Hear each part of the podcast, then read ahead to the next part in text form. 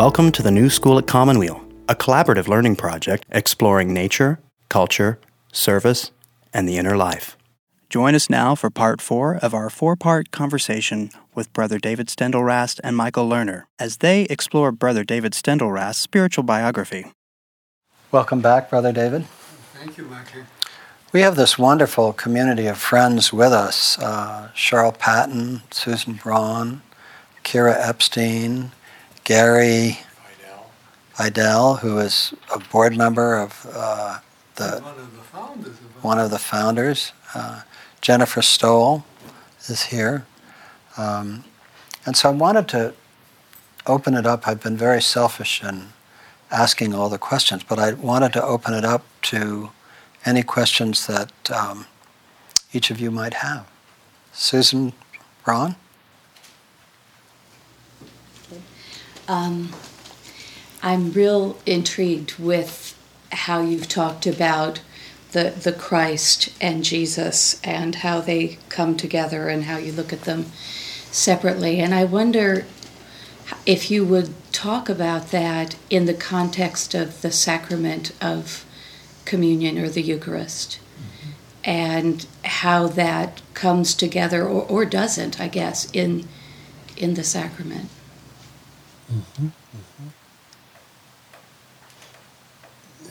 More and more in my um, growing up and my development, uh, the, what has become important to me in the Eucharist is the common meal, that it is a common meal.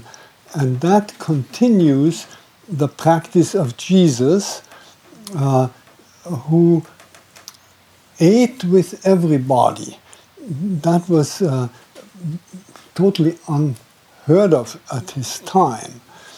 Um, you ate with the good people and you made every effort to avoid the bad people to eat with. And there was a whole uh, pyramid of from very good to very bad and all the different shades in between. And you were trying to be with the good ones. One really should go back to our mystic experiences, and in those experiences, two aspects always come together. And uh, Rudolf Otto, who wrote about this the famous book, The Holy, uh, calls it uh, the that which the tremendum et fascinosum, that which makes you tremble, which overawes you. So these experiences often involve something that overawes you. It causes you to fear, and it fascinates you at the same time and attracts you. Uh, and the image that always comes to mind for these two movements is the child that uh, when you watch a little child at the seashore, uh, it's so fascinated with the ocean and it runs to the water, and then the waves come in and it gets scared and it runs away and often even cries. Then turns around and sees the waves go back and runs all fascinated again towards the ocean. And these two movements are there in every one of our mystic experiences. And they need to hold one another the balance because if you only emphasize the, that which overawes you, uh, you get a spirituality of purity. You want to live up to the standards of this holy, of this overawing divinity. See, and so uh, that was overemphasized at the time of Jesus, and so, so you had this uh, a whole spirituality of pure and impure and all the shades in between. And uh, many of these purity laws were so demanding that poorer people couldn't keep them. They just couldn't keep them. And that's why the really poor people, like shepherds, for instance, they were just uh, uh, non existent practically in that society. And the sick ones, were also considered, because they were sick, they were impure, and women were so um, impure because of their menstruation.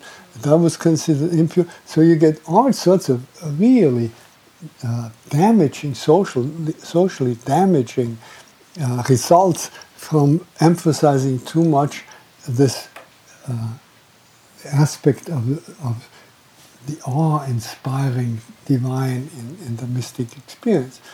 And so Jesus emphasized the other side, this familiarity, this, this closeness to the divine, this what attracts us, fascinates us.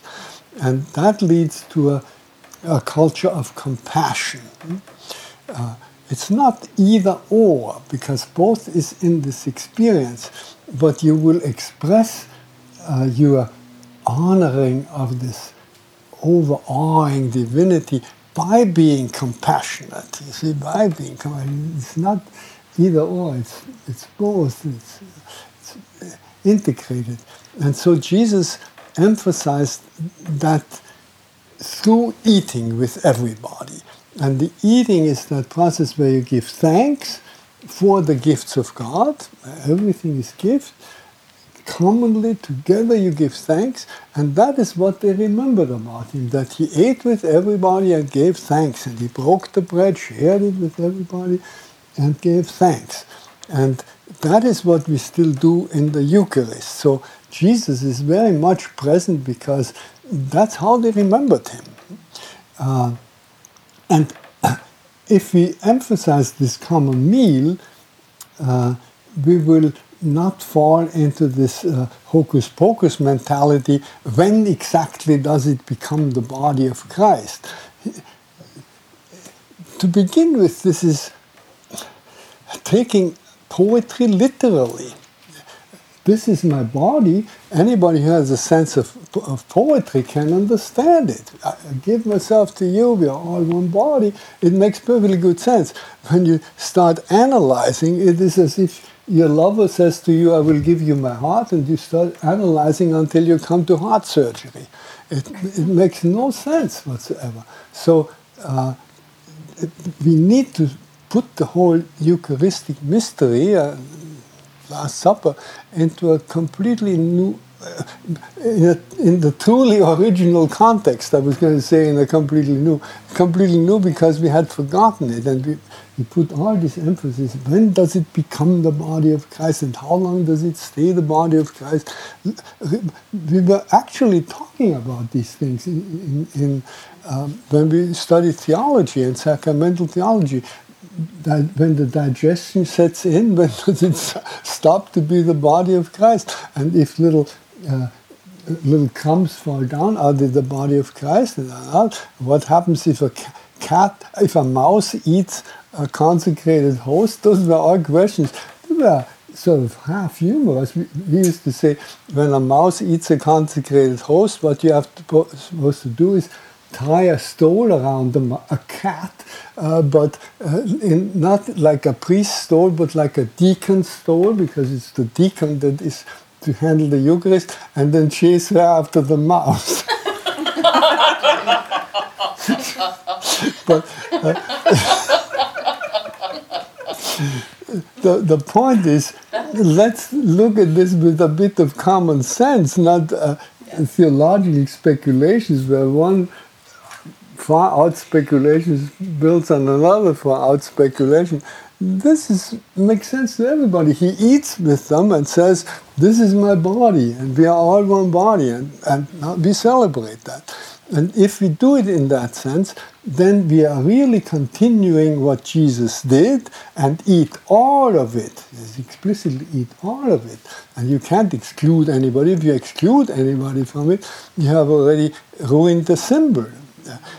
Uh, and but it is also the celebration of the Christ in all of us. See? Because the unity is that self, and we all have only one self. We have many, many eyes. Each one of us is a very unique person, but our self, when you come to the self, is one self. And you go into yourself and you discover what is yourself. It's that which can watch you. I can watch my eye. I can watch myself sitting here. You can watch yourself. Uh, the observer, that is the self.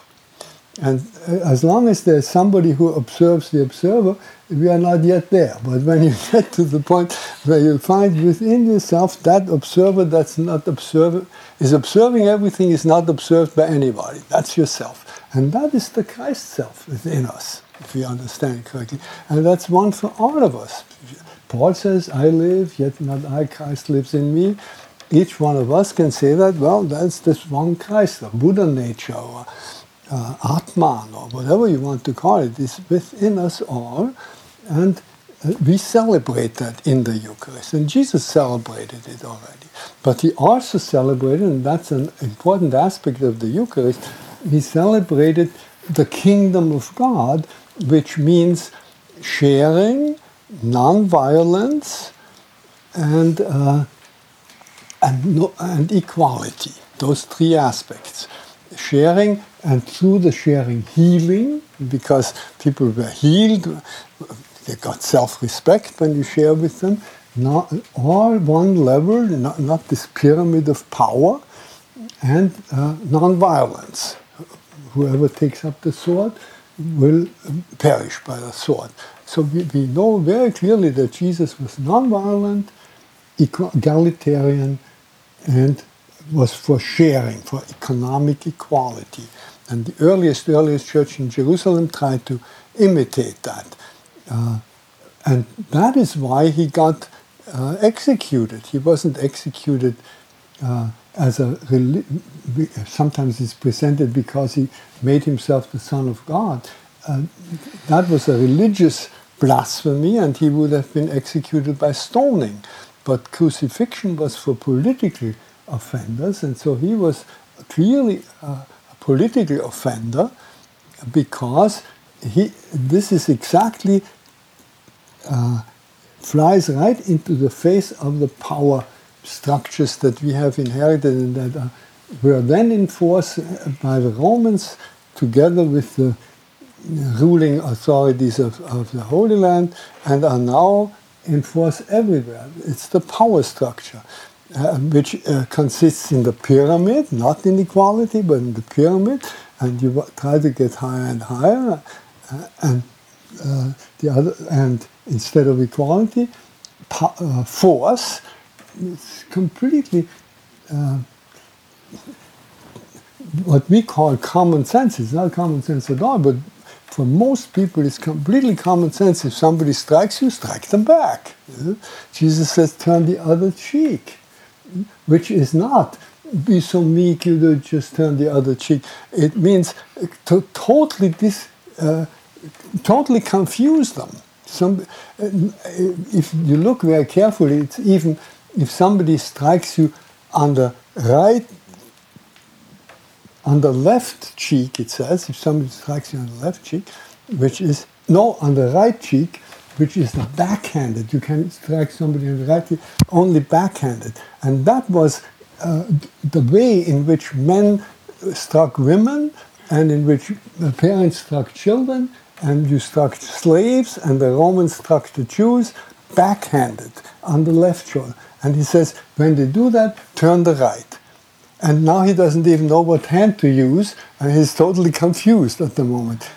And if they ask you to go one mile, which they had the right, the Roman soldiers, that wasn't just something invented, that happened every day, that somebody uh, commandeered you to carry their bag for a mile, but they could only carry it for a mile. And when, they, when the mile was over and they made you carry it longer, they were very severely punished, and we know from the records that, they, that it happened often, and the Roman soldiers were punished. So after the mile is over, keep carrying it. Now this poor guy is going to be punished because you're carrying it back. You can carry it free out, out of your free will.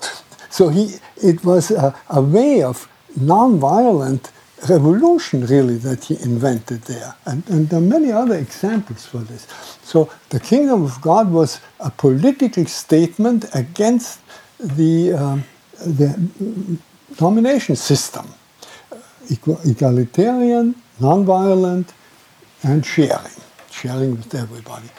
Uh, even the story of the uh, of the multiplication of loaves.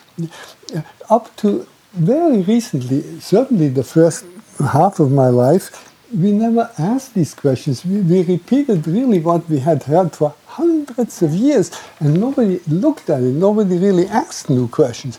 And now all of a sudden we ask new questions, we get very interesting new answers. Uh, a woman theologian, not quite sure who it was. I think it was Sandra Schneiders. Uh, she said about the multiplication of loaves. Uh, read it once more, she said. Jesus says, how much, how many, they say, we are here in this deserted place and there's no place where we can buy food, so send them home.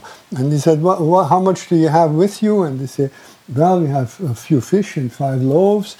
Uh, he said, make them sit down and share. Hmm?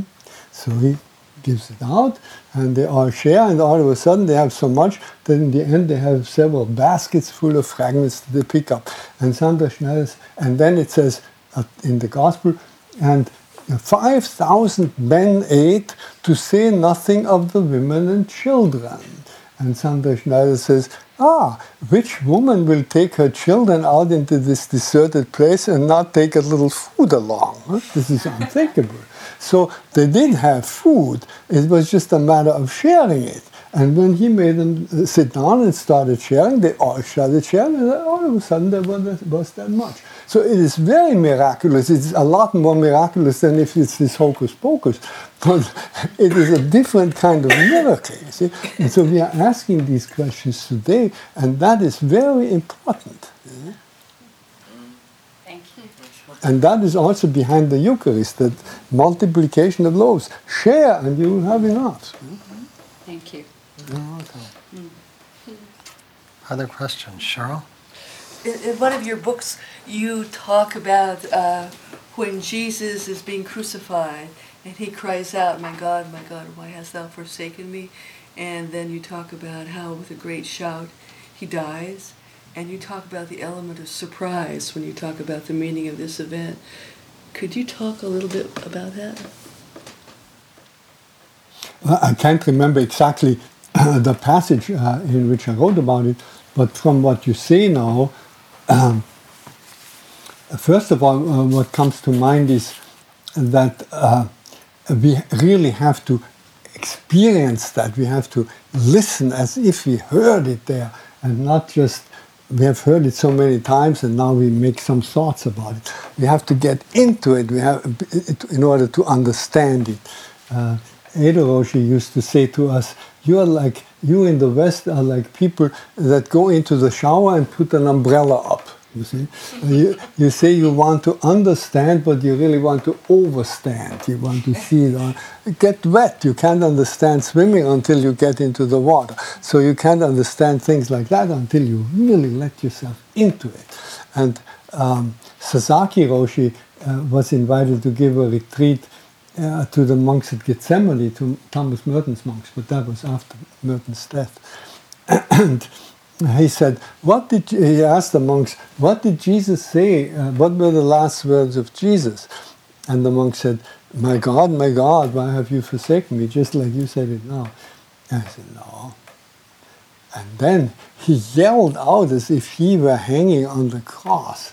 My God, my God, why have you forsaken? And he, they all said "It's just ran cold over their backs when they heard him yell, yell it out like that. So he had re- really gotten into it, and he was challenging these monks. Don't just think about it, experience it, get into it. You see, and when you allow yourself that, then is the great surprise.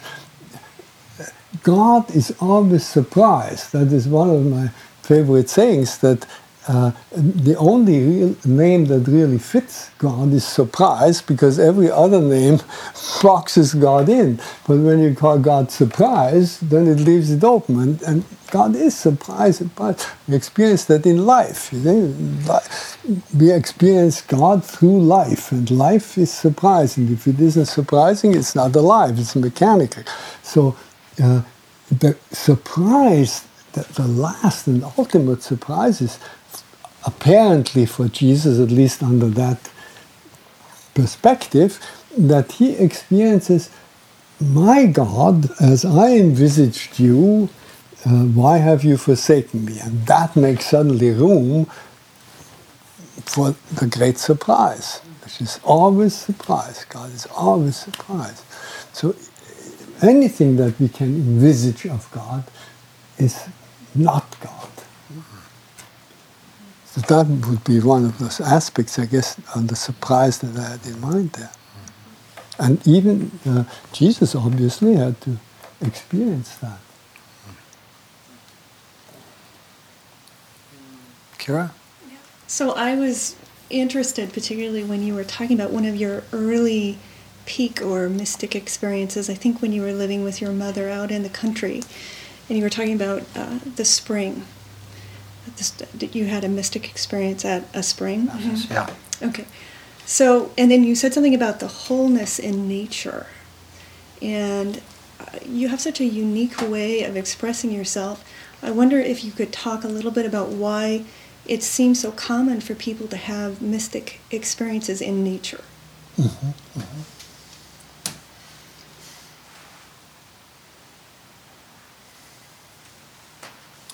Well,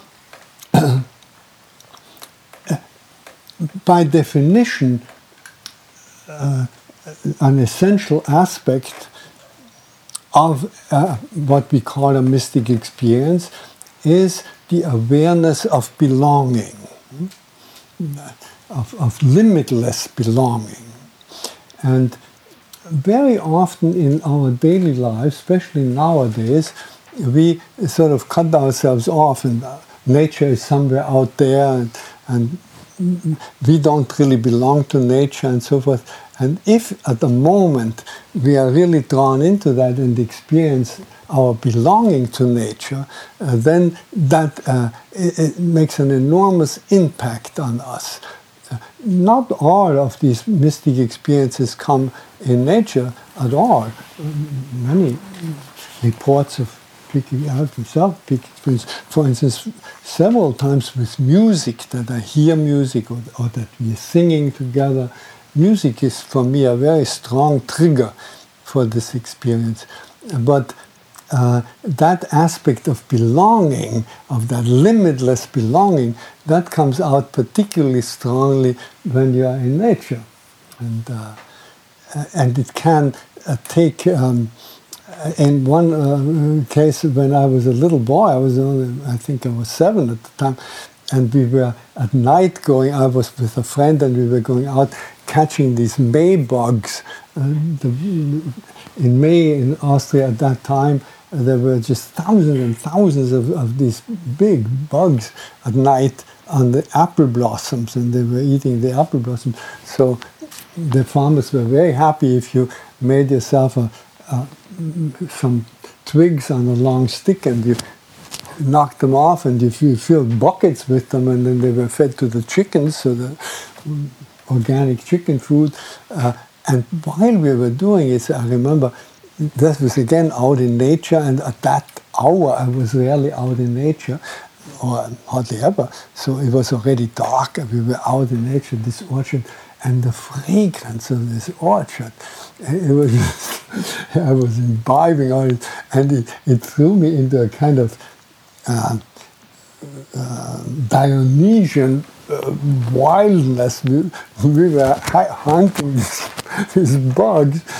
I felt this really this Dionysian uh, wildness. I can only say. And, and that was another way of being really part of nature, not just sort of sweet and nice, but oh, this, all this wildness that's in there. Uh, and uh, Rachel Carson says, uh, in wildness is the uh, preservation of the, of the world. She, she means uh, usually a different, take this to mean a different slant of wildness, but that wildness part belongs to it. We are, we are animals. Uh, and until we accept that, we can't transcend it. We have to first somewhere transcend, accept it. And I'm very happy that I had such a uh, vivid awareness of being an animal. Children are always animals, but they're not always so aware of it. Jennifer? I'm not sure what I want to ask or how, but but I want to say something, which is how touched, touching I think for all of us it's been to be with you today, you. and and for me to see how much joy there is in your telling of your journey and what you believe, which isn't just articulated words about joy, but it inhabited, it just comes out of you. So Michael and I have often had a back and forth about pain and suffering and sin and joy and the difference between the two and how important each is on the path. But I'm just wondering, given the baggage that sometimes comes with spirituality and religion around suffering and sin and guilt, how you manage to seemingly have a North Star of joy. Mm-hmm. Or is that true, and how did that come to be? Well, that is a very, very difficult question, and I can't say that I have the answer, but we, we have to, at each stage of our life, uh, have some sort of an answer and then hopefully go to an, another level. And my present level, these are really two different questions one suffering and one, uh, what did you call it? Did, you didn't use the word evil. The sin. Sin, sin and guilt. That's called sin. Uh, the destructive, the life denying, the destructive aspect of life. so at the present moment, uh, with regard to suffering, I learned that fairly early on in monastic life. I think that was one of the teachings we received as monks, that you can suffer with the grain or against the grain. And when you suffer with the grain, uh, that belongs to life. You know? Or when you suffer the, when you bear the pain with the grain, it's not really suffering. Uh, when you go against the grain, you get all these splinters into your hands, and that is suffering. So, uh, uh, pain belongs to life. We wouldn't even know what uh, pleasure is if we didn't know pain. It belongs to life, uh, and it's unavoidable. But suffering is optional, and you can make up your mind. I will bear the pain with the grain. I will go with it. It teaches you something. It belongs to life. That's what it is. You get sick. Well, right now I'm sick. What is this the opportunity for? And then you go with it. But if you uh, you spend your energy, why me and why at this time and this is the worst time to get sick and all this energy should go into healing instead of rebelling against what is. Well, you can't change it any, anyway. See? And that is the real uh, suffering. So this is how I see it now. And with regard to the life destructive forces around us, and we are very more and more aware of it every day, how, how strong that is. But I uh, am so overwhelmed by the awareness how everything hangs together with everything, how everything is of one piece. That is, I've experienced that, we have all experienced it in our peak experiences, mystic awareness. I, that's that must stand. I'm not going to let that go. So everything hangs together with everything. So I'm not going to set up a duality between the good and the bad. That, that just doesn't work. So I have to find a solution. How is that sin, how is the life denying possible within the whole and not black and white and not duality?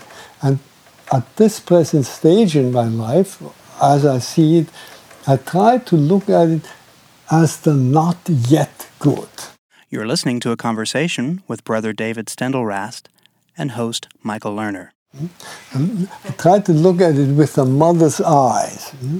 The mother looks at the child and sees many things that are not at all good, you see. But she always says he will outgrow it and he will learn and he just doesn't know yet and so forth. So he look, and that way of the mother looking at you gives you the space into which you can grow. It creates the space in which you can become what you are, really. And so I hope that with this way of looking at the pain and, and the suffering and also the uh, evil and life denying events in life, by looking at it, I can uh, help create that space into which the world can get go up and get better. It's the not yet good. I keep telling myself that, and it's very difficult with um, exploitation and war and oppression and uh, mistreatment of uh, um, ch child soldiers and uh, girls sold into slavery and uh, all these things that happen in our world. And, and even in our country, uh, banks uh, betraying their clients and, and all that, ruining their lives totally and so forth. Terrible things that happen. Uh, but it doesn't make it any better if I set up a duality and fight against it or something like that. Uh, by saying it's not yet good, how can we make it better? That's immediately is the next thing. How can we help it? Not fight against it, but how can we help it? Just like a mother says about the child, how can I help him grow out of that new bad habit? Gary. Yes. Uh, Brother David, about 12 years ago, around the year 2000, he wanted to reach out to many more people. And you came up with this idea of using the internet. And you started a website gratefulness.org. Could you talk a little bit about that? Ah, yeah. And uh, you were very much involved in that. Uh, at the very, very beginning, you flew all the way up to Oregon because uh, our webmaster, then a very young man, was studying up there and uh, in college. And uh, so he had a break, and Terry and Gary came up and we discussed the possibilities and, and the website grew out of that. And I'm very happy. I think that was one of the most important things that uh, I was able to help facilitate in my life because at this point, uh, which is only um, not even 12 years later, uh, every single day we have 10,000 people, not clicks, but 10,000 people come to the website from between 80 and 100 countries. And we had to translate it in many languages. We have started a separate Chinese website, a separate Spanish one just recently, and a separate German one, an English one.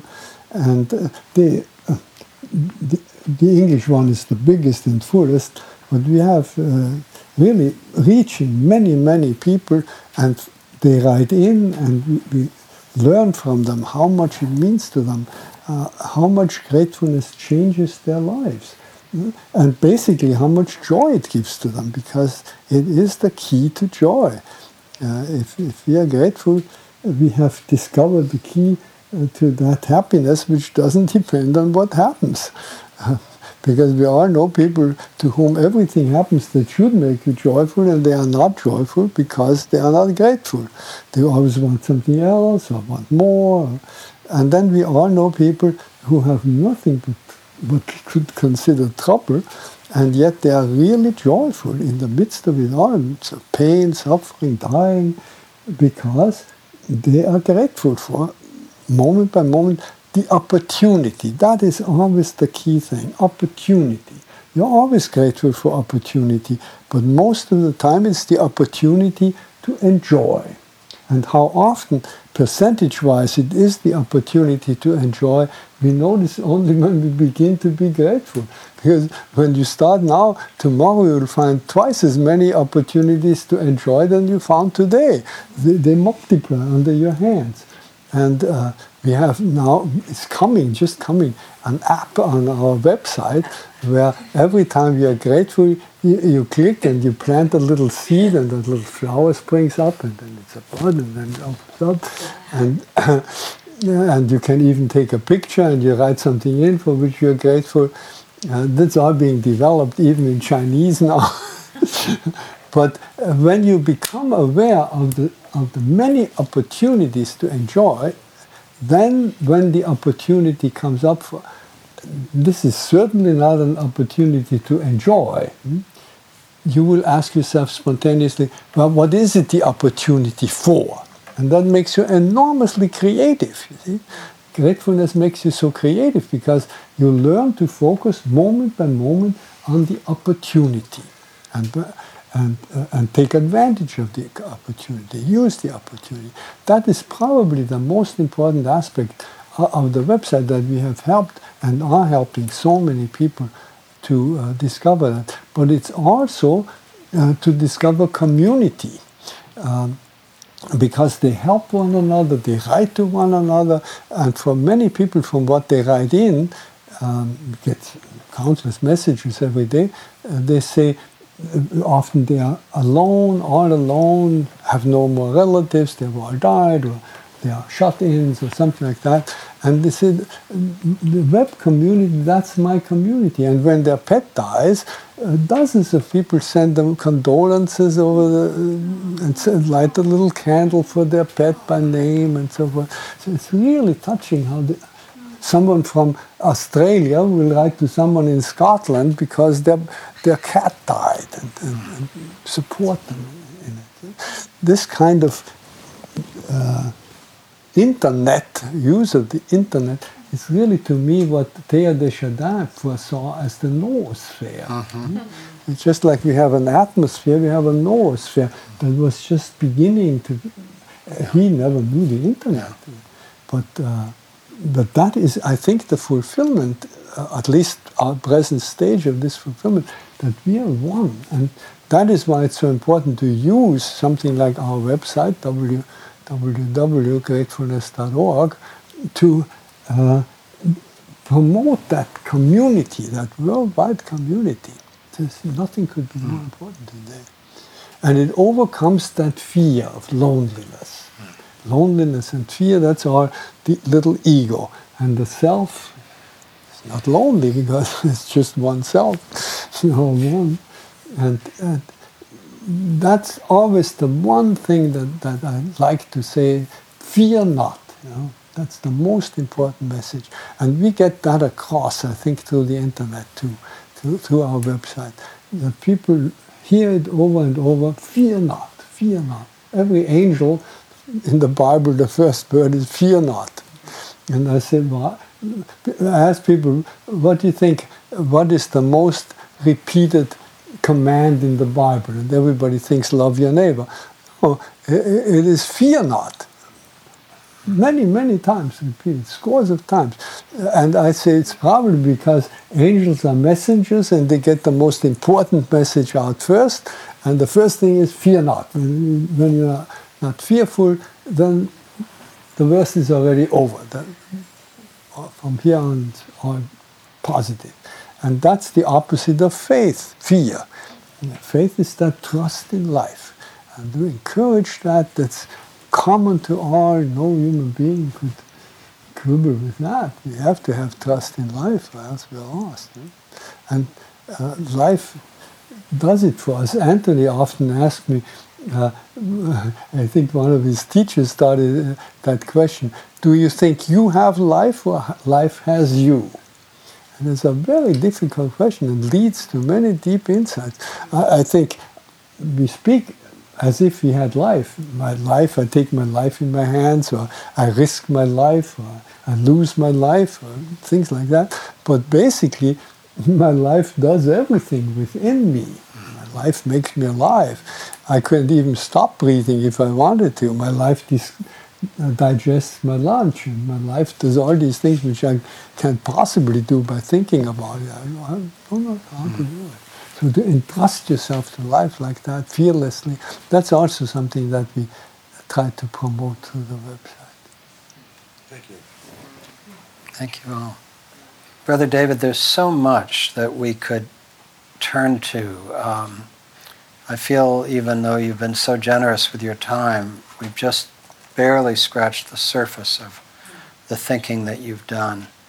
Uh, it seems to me um, one of the places that might make sense to go at the end here is uh, your long-standing concern with the ecological crisis um, and um, your sense uh, that the religions and spiritual traditions have a, a special responsibility. And you ask uh, what traditions will respond to the needs of our time. You talk about how institutions exist to serve life. And if they cease to serve life, then they've lost their purpose. Um, and you talk about how working in your own tradition to rediscover it uh, is is a wise way to go for those who are able to do that. You talk about uh, when you speak of a common sense spirituality, uh, you do this wonderful thing where working both with uh, proverbs from around the world and uh, common sayings from around the world, but also in the simple language that you've developed, uh, you point out that uh, Christ, for example, with his parables, uh, didn't speak from the authority of the religious uh, leaders. He didn't speak on his own authority in his parables, he referred to the authority within his listener, and that it was that, that common sense, uh, which you then connect with Sophia, with divine wisdom at its highest level.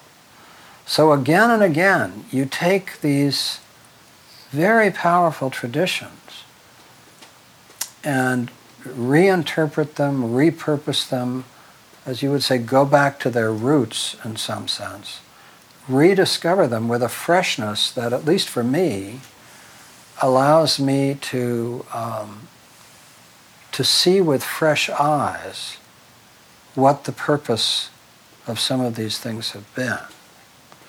Um,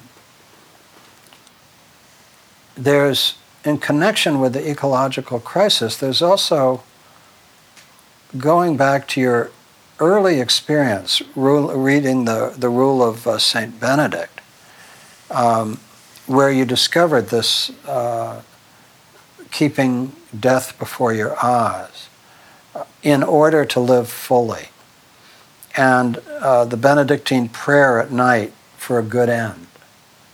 Um, and you talk about dying in life. Um, as, as a skill that uh, is practiced in many traditions.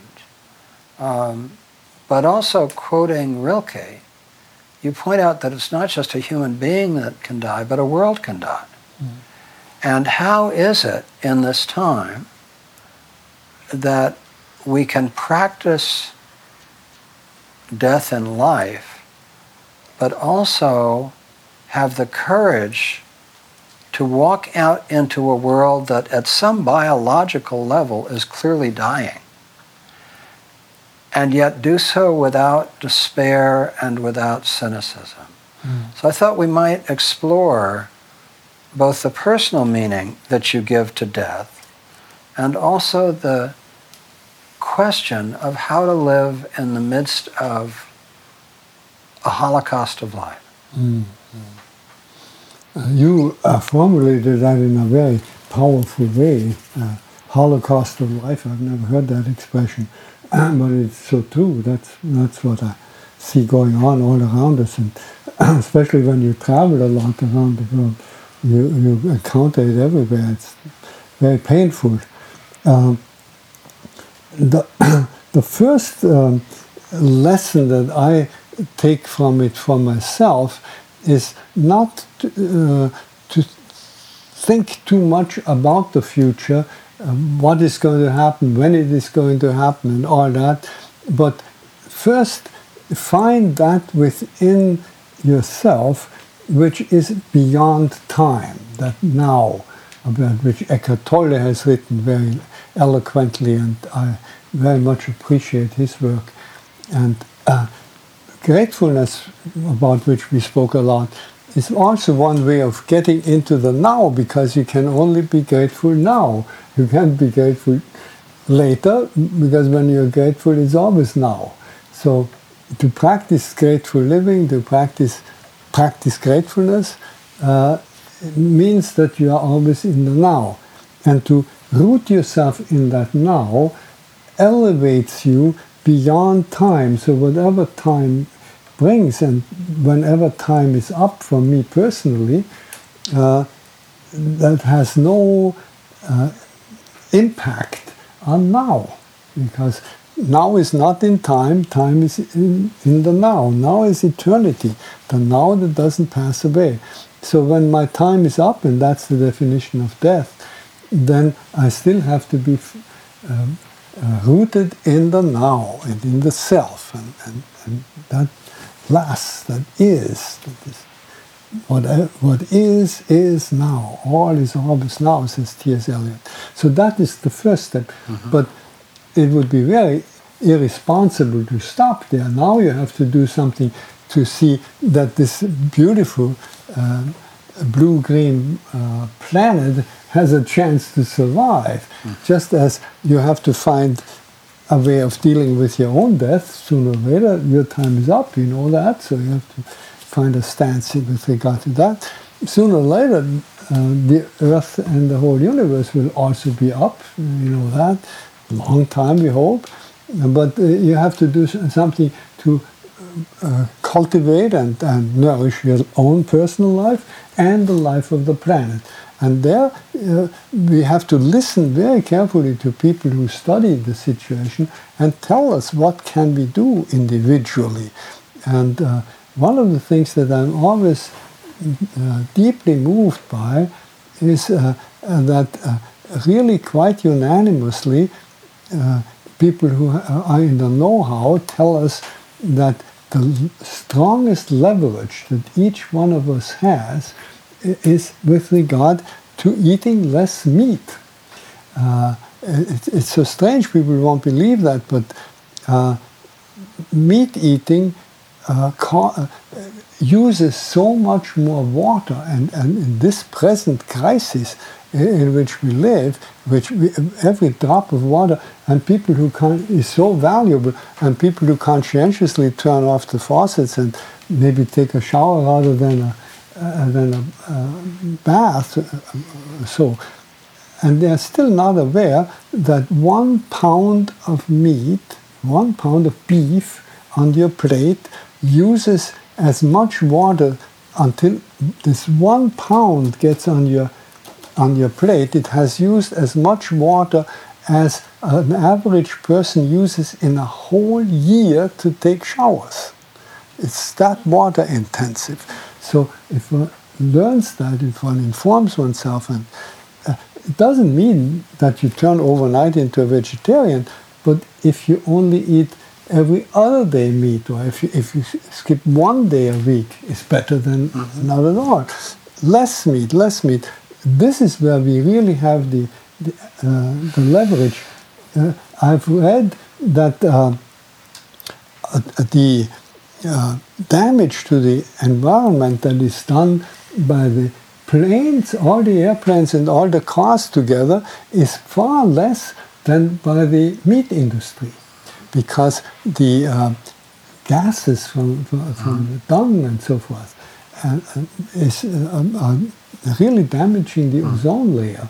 So one has to inform oneself. Fortunately, that is easy today. Many good books about it, and then find that little niche where you can have the strongest impact. Mm-hmm. Uh, I'm a great uh, sinner with regard to um, ecological footprints because uh, of all that air travel. It's not so mm-hmm. good. So I have to try and upset it. Uh, a little somewhere otherwise. But they're talking nowadays about the footprint and the handprint.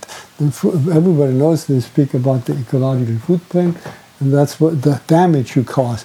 The handprint is how you upset it. Well, what do you do with your hands? Are you just bewailing the fact that you're having a footprint? No, do something with your hand to upset that footprint. And there are many things that, that, that we can do proactively, and it seems to me very important to do that. Mm-hmm. Out of uh, a gratefulness, uh, really out of a sense, spirit, deeply spiritual sense of being grateful for this beautiful earth that we have inherited.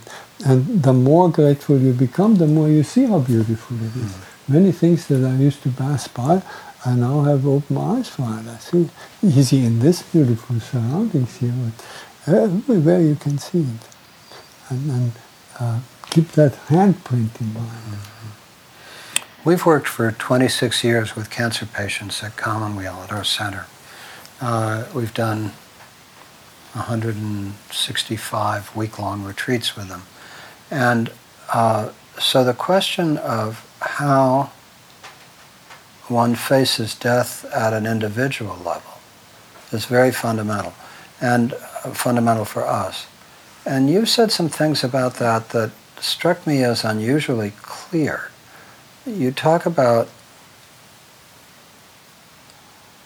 learning to die while you're healthy and conscious so that if you're sick and disabled where it may be more difficult to practice mm. it, um, you have at least the experience of learning it when you're when you're better. Yes. For for someone facing death, could you describe that process more clearly for me? Well, if somebody is facing death, and still well enough, uh, then that would apply when I say uh, die when you're alive, because when you're dying it's too late. Uh, learn it now, because dying in English very significantly uh, it has only an active voice. It has no passive voice. You can't say, I'm being died. When you're being died, you come out green and blue, but not dead. So, uh, it, it, dying is something that you have to do. Language teaches us that. And, and I believe very much you spoke about uh, re, what did you call it, words? Re, mm, repurposing, repurposing words. words uh, repurposing language. Another way of speaking about it is Heidegger saying uh, to think along language. Mm. Think along the path that language has laid. And if language doesn't allow you to use the passive voice, then language, there's a lot of wisdom that has gone into forming the language in this way. So I say, dying is something that you have to do, and uh, you have to let let go. Uh, Marion Finch, who also gives uh, lots of talks and has helped many people, and uh, she told me once that her mother was dying, and and uh, uh, she sat with her mother and she said, uh, Mom, are you afraid of dying? And, and, the mother said, No, Marion, I'm not afraid. I just don't know how to do it. Can you tell me how to do it? She said, Gee, I had never thought about that. And then she, so she lay down on the couch and she imagined what would I have to, what would I have to do in order to be able to die? And then she said to her mother, I think you just have to let go, just let go. And the mother didn't say anything at the time, but the next day she said to her son, Johnny, fix me a cup of tea with lots of milk and sugar. Marianne has taught me how to die. I want to have a cup of tea and die. she didn't die then and there, but she knew she had caught on and she eventually died very peacefully. So it's this letting go.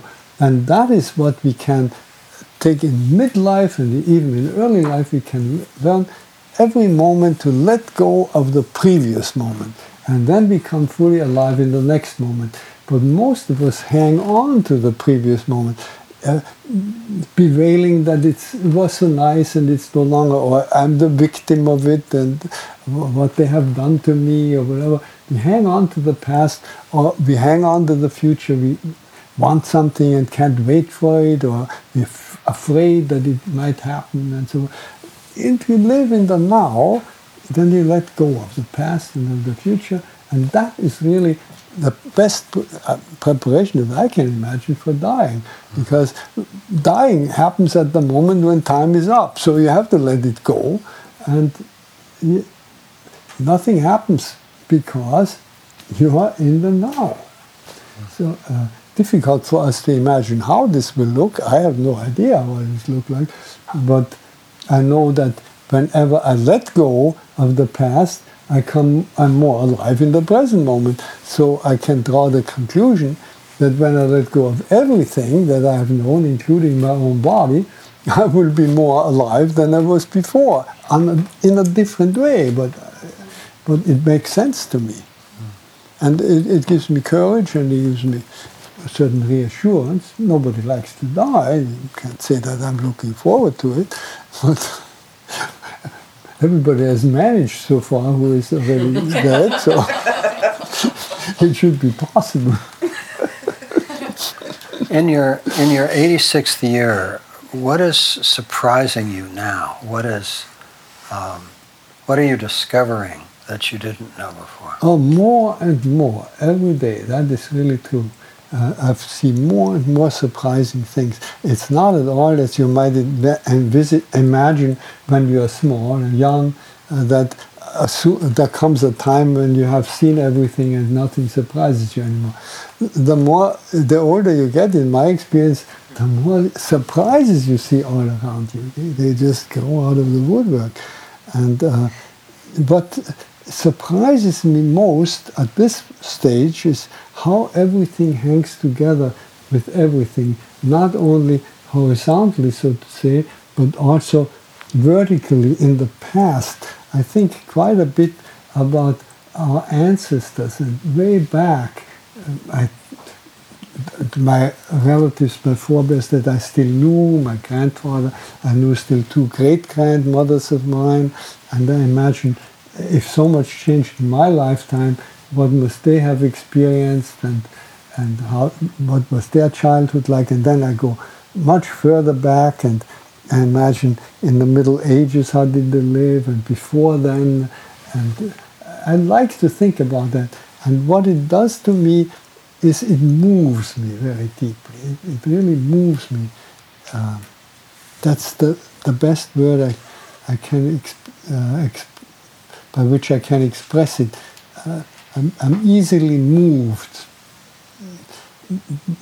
by the pity, I think, is, is the word, or compassion, but not compassion for somebody suffering, but feeling with, you know, feeling, compassion in the sense of sharing the feeling of people way back and everywhere else in the world. Or when I uh, eat something and see the food and try.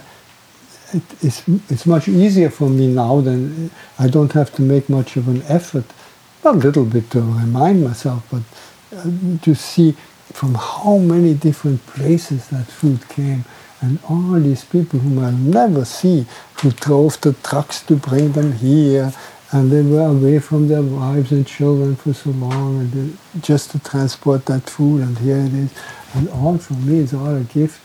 And that makes tears come to my eyes. And that is the most typical feeling that I have at this age. Uh, really uh, being deeply moved by how uh, actions of little people who lived long, long ago, of people who live now and whom we'll never get to know, make it even possible for us to live one day longer. Brother David, thank you for this conversation. Thank you. You were very, very kind and uh, so well prepared, and I thank you very much for all Thank you so, so much. Thank, thank you very, very much. You've been listening to a conversation with Brother David Steindl-Rast and Michael Lerner. Thank you for listening to the New School at Commonweal. Please visit our website at the hyphen new-school.org. That's the-new-school.org. Thank you for listening.